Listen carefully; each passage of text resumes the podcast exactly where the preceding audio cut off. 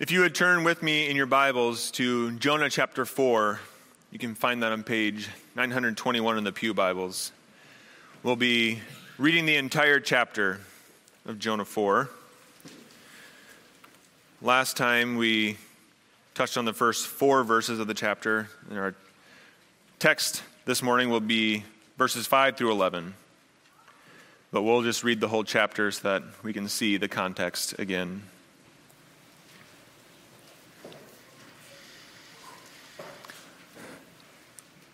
Jonah chapter 4, beginning at verse 1. Hear now the word of the Lord. But it displeased Jonah exceedingly, and he was angry. And he prayed to the Lord and said, O Lord, is not this what I said when I was yet in my country? That is why I made haste to flee to Tarshish, for I knew that you are a gracious God and merciful slow to anger and abounding in steadfast love, and relenting from disaster. Therefore, now, O Lord, please take my life from me, for it is better for me to die than to live. And the Lord said, Do you do well to be angry? Jonah went out of the city and sat to the east of the city and made a booth for himself there. He sat under it in the shade till he should see what would become of the city. Now the Lord God appointed a plant and made it come up over Jonah, that it might be a shade over his head, to save him from his discomfort. So Jonah was exceedingly glad because of the plant. But when dawn came up the next day, God appointed a worm that attacked the plant, so that it withered. When the sun rose, God appointed, appointed a scorching east wind, and the sun beat down on the head of Jonah, so that he was faint and he asked that he might die and said, It is better for me to die than to live. But God said to Jonah, Do you do well to be angry for the plant? And he said, Yes, I do well to be angry, angry enough to die.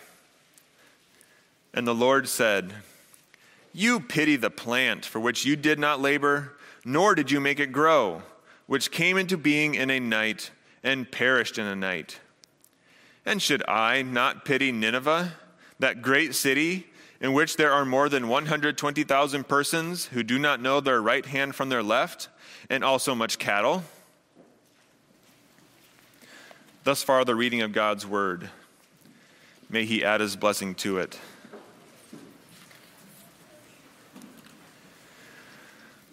Dear congregation of our Lord Jesus Christ, Weeks ago, when we started working through this book of Jonah together, I mentioned that children's storybooks often get this book wrong. So often, Jonah is presented as the main subject of the book. Jonah disobeyed and ended up in the belly of a fish. Jonah prayed and got put back on dry land. And then Jonah obeyed and led the city of Nineveh to repentance. What a happy ending. Now go and be like Jonah and obey God's commands. I hope that as we enter into our seventh and final sermon from this book, you can see how shallow that kind of interpretation is. And not only shallow, but incomplete. For where does the chapter we just read fit into that story? I'm not sure any of the parents would be too happy if the children's books ended with, and Jonah threw a temper tantrum over God's mercy. Now go and be like Jonah. The inclusion of this chapter in our Bibles turns this from a story about a prophet who learned an important lesson into something much different, something much bigger. Because Jonah is painted in such a bad light here, it is clear that our eyes should not be on Jonah, but on God. So far, we have seen that God has a missionary heart. He is sovereign over creation, He gives new life to His people, He delights in repentance, and he confronts sinful hearts. But one question still remains Why does God go to these great lengths to reach the people like Nineveh? What moves God so that he even desires that such a wicked city come to know him? That is the question that our text answers in a remarkable way. So we're going to look at it under the theme The Lord exhibits his compassionate nature to his prideful prophet. And we'll explore this theme in three parts. First, through Jonah's compassion for the plant. Second, through the Lord's compassion for Jonah. And third, through the Lord's compassion for Nineveh. So let's begin and see how the Lord arranges for Jonah to show compassion for the plant. When we left Jonah last time, he had just been asked a question by God What right do you have to be angry? Jonah never answers God's question. But we read in verse 5 that Jonah leaves the city of Nineveh to see if their repentance will last. Instead of taking God's question as an opportunity to reflect on his own anger, Jonah seems to be hoping that it was just a call to have patience, as if God said, Why are you so angry right now when I said the destruction would come after 40 days? So Jonah leaves the city to see for himself if Nineveh will falter in their repentance and receive the destruction that he believes they deserve. But Jonah's destination takes him away from all the conveniences of the city. So now it's up to him to find shelter from the harsh elements of the Middle East. Jonah builds a small booth to offer some protection, but with the scarcity of building materials that near to the city, he likely couldn't provide much of a roof for his little hut. So he would be shaded by walls for a few hours in the morning and evening, but the sun would beat down on him during the hottest part of the day. We read that at, at the end of verse 6 that Jonah was experiencing discomfort because of this, which, interesting enough, is the same word again that has been used throughout the book of throughout this book for Nineveh's evil and for Jonah's displeasure at, their, at God relenting from disaster. In the face of Jonah's discomfort, God once again has compassion on Jonah and shows him mercy. He causes a fast growing plant to rise up over Jonah's booth to provide him shade from the noonday sun. And Jonah, Jonah is exceedingly glad because of this plant that saved him from his plight. Just as we've seen in regard to the great fish that saved him from drowning, Jonah is delighted to receive God's mercy. The text says more literally that Jonah rejoiced with great joy over the plant. He loves the plant, a plant that he did nothing to raise up, but only enjoyed its shade. I hope you're starting to sense the irony that's beginning to play out. Both the city of Nineveh and Jonah have been saved in some way. But there's quite a difference in what they have been saved from, isn't there? Nineveh was saved from God's judgment of complete annihilation. Jonah was saved from physical discomfort. Nineveh was saved because of their repentance that showed hearts that were soft towards God.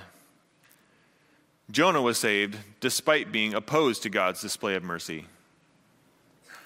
And when a repentant city is saved from destruction, Jonah is livid with anger. And when he is saved from discomfort, he rejoices with great joy. For Jonah, the conveniences of his own life are far more important than the very life and salvation of his neighbors. But God is not done with Jonah.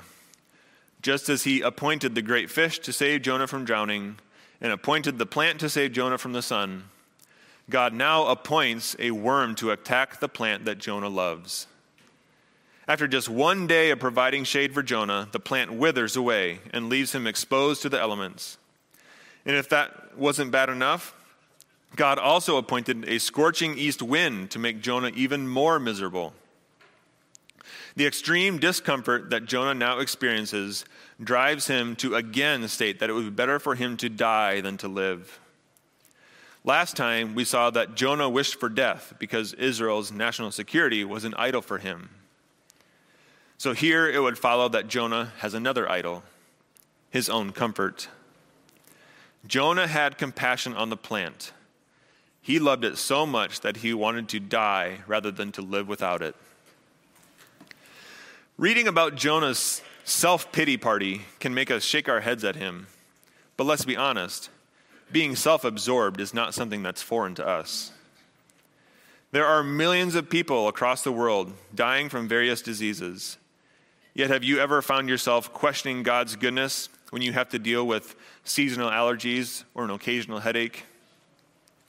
Have you ever been mad at God for letting a traffic jam or flat tire make you late for work or an appointment, even though you still made it safely to your destination, unlike thousands of people who are killed in vehicle accidents every year?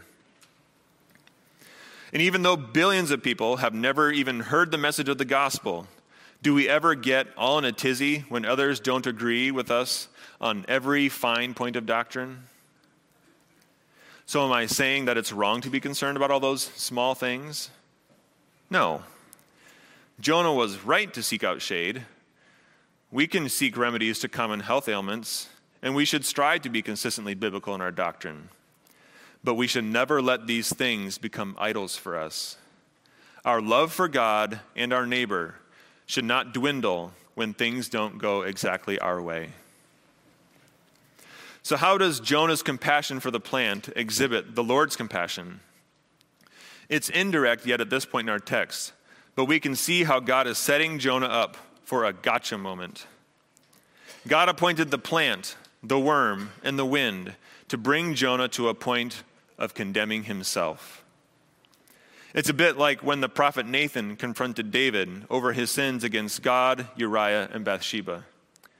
He introduced David to very specific characters to get him to declare that the man who sinned should be put to death. And in the same way that he sovereignly orchestrates all these events, we see that God has compassion for Jonah. Some of you may be wondering if I'm going backwards in this text to talk about God showing compassion by giving shade to Jonah through the plant he appointed. And while that is an example of God showing compassion, that's not the compassion I want to dwell on right now.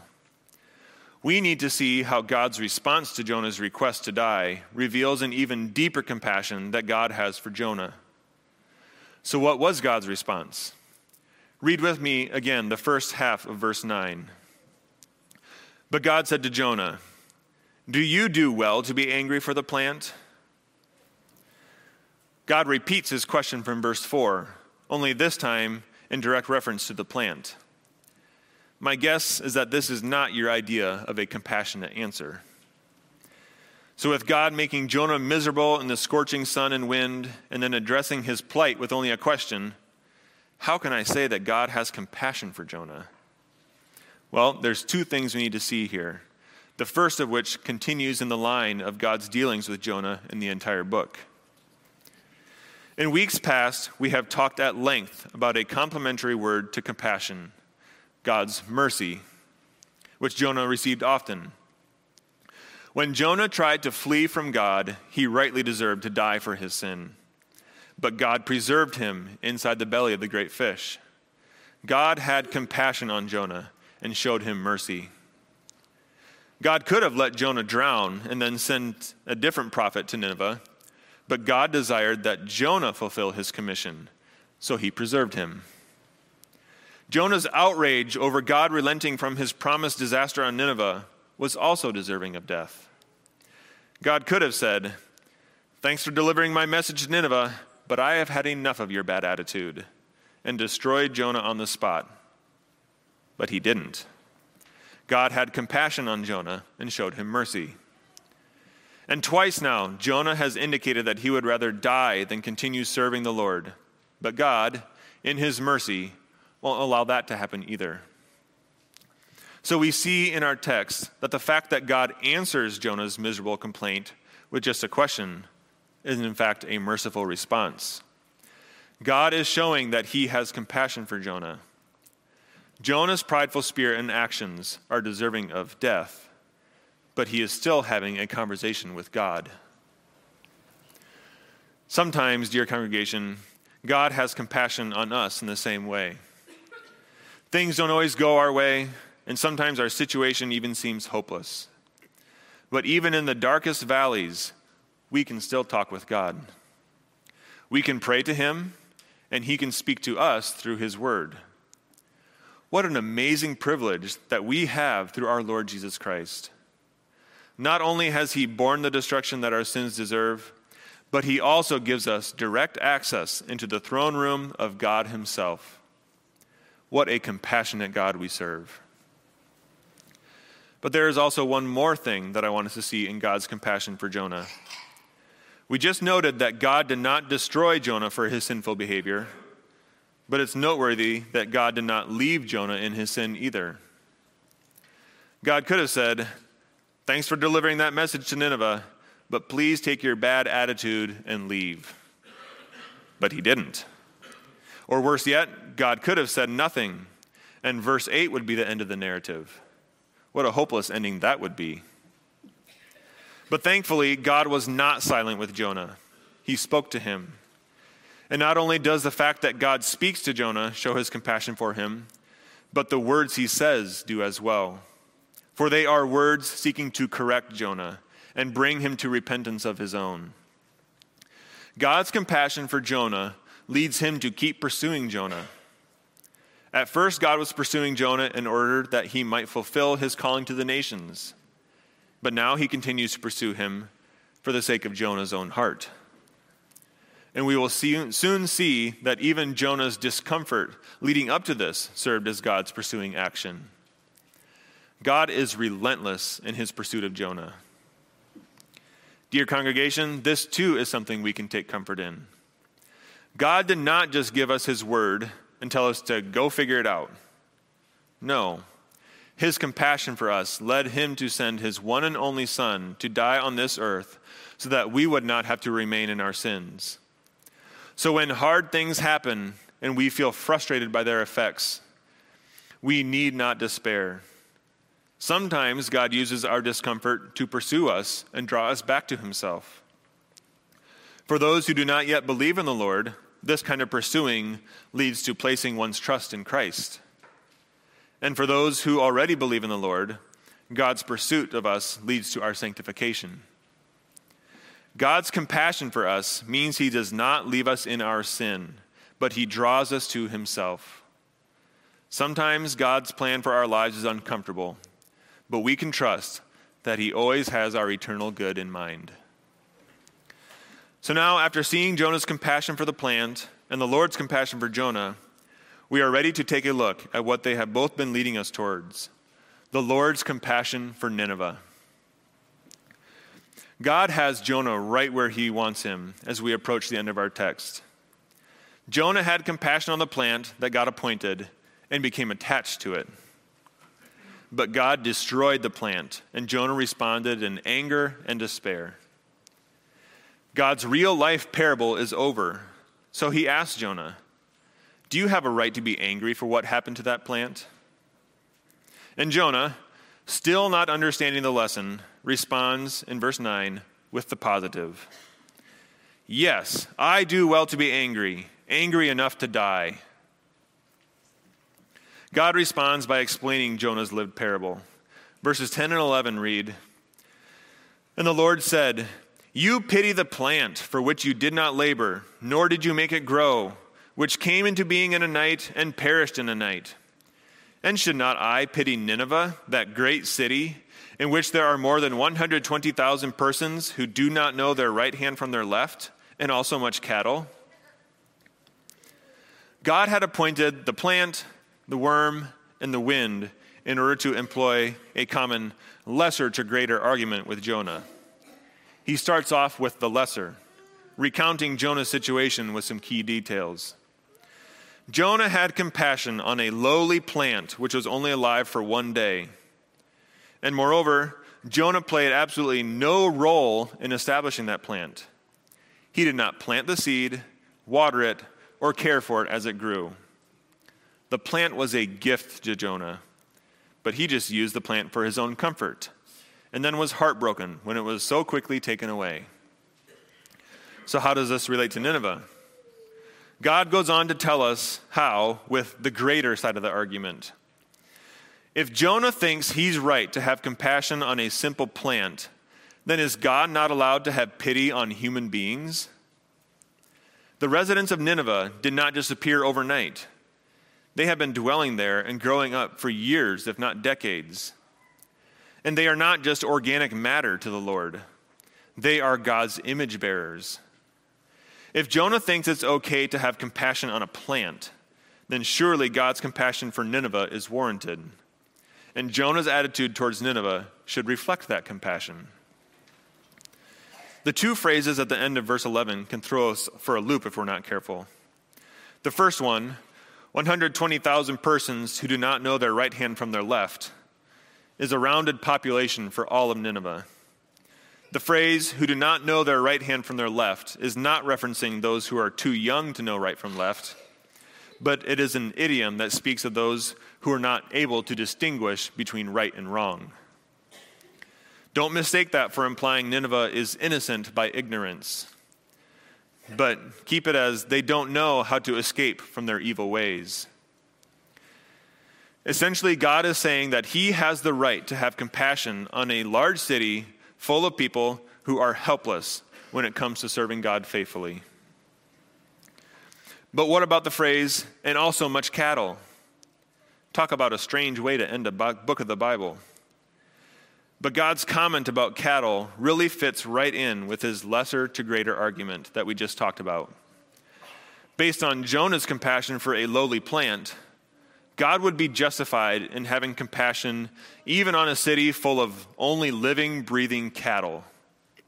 Even though livestock are worth far less than human citizens, they are still worth far more than plants. This is further evidence that Jonah's prideful attitude towards Nineveh is even more unwarranted. But now I want to draw your attention to a word that has been used throughout this message the word compassion. It's a key word in these last two verses, although it has been translated with the similar word pity in the ESV. So, what does it mean for God to have compassion on Nineveh or pity on Nineveh? And ultimately on us, too. The meaning of the word behind pity or compassion is to grieve over or have your heart broken by someone or something.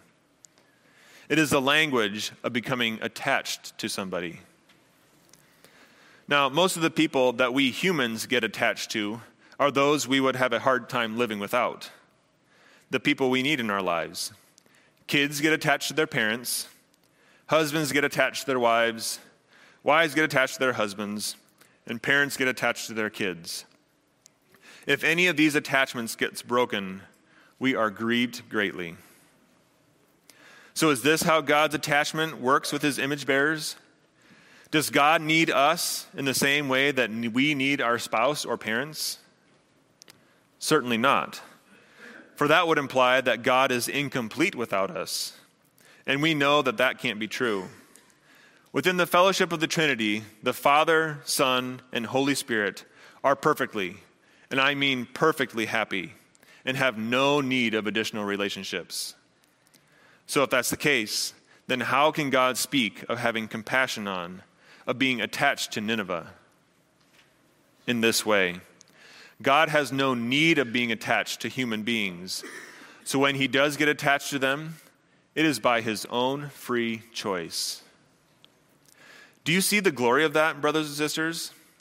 If God was attaching himself to us because of something he needed from us, then we would be in constant danger of being abandoned by God if we were no longer providing what God needed. But that's not how it works. God attached himself to the people of Nineveh because he chose them. And God attaches himself to us because he chose you and he chose me. And once we are chosen, we are attached for all eternity. And God does not only attach himself to good people, that he is willing, he is also willing to have compassion on those who live wicked lives. What good news for sinners like us. In God's revelation of his compassion for the people of Nineveh, we see a picture of the God man who is yet to come, the Lord Jesus Christ. He too had compassion on a city, the lost city of Jerusalem.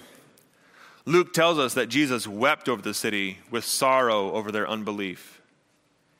And on the cross, he had compassion on those who didn't know what they were doing, those who didn't know their right hand from their left hand. But whereas Jonah went outside the city to wait for its destruction, Jesus went outside the city to bear infinite destruction for the sins of all his people. What a compassionate God we serve. The book of Jonah ends on a cliffhanger of sorts. Does Jonah see his pride, repent of it, and share in God's compassion for the nations? We're never told. So, why would the author of the book not tell us what became of Jonah? Imagine that God's last question to Jonah is an arrow that he shoots at Jonah's heart. It originally did strike Jonah in the heart and force him into reflection, but now that we have this account in written form, Jonah's heart is no longer there. It has disappeared. And all that's left looking at the pages of Scripture is my heart and your heart. We are not told about Jonah's response because it's our response that God is most interested in now. Will we join God in showing compassion to the nations? Will our love for the lost lead us to pursue them and call them to faith in Christ? As we've seen in the past, sometimes the hardest part about reflecting God's missionary spirit through compassionate hearts is letting go of the safety and security that comes with self isolation. But who left the glories of heaven to suffer the effects of a sinful earth? Christ did. And who gave up the life they had from eternity in order to die on a cross for the sins of the world? Christ did. And he gave it all up so that we might have eternal life with him in heaven. Brothers and sisters in the Lord, the main message that we need to take from this book is that God is a compassionate God. He attaches himself to sinful people to rescue them from their sin and misery. And when God calls us to see the world with a compassionate heart like his, he is not calling us to do anything that he has not first done for us. The compassion we are called to show is available to us through the power of the Holy Spirit.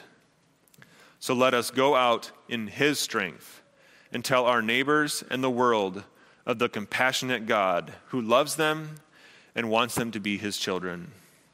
To God be all the glory. Amen. Let us turn to God in prayer. Almighty God, your word is powerful. May it cut into the recesses of our hearts and change us. We praise you for being a compassionate God who attaches yourself to your children. Thank you for having compassion on us and for sending your Son to make atonement for all of our sins. And thank you for showing us in the book of Jonah that your compassion for your people leads us to pursue them. Create in us compassionate spirits so that we too can have hearts for the lost. Give us boldness when we encounter those who need to hear about you. And may your Spirit work in the hearts of all who hear of your great name. All this we pray for the honor and praise of your name through Jesus Christ our Lord, in the power of the Holy Spirit. Amen.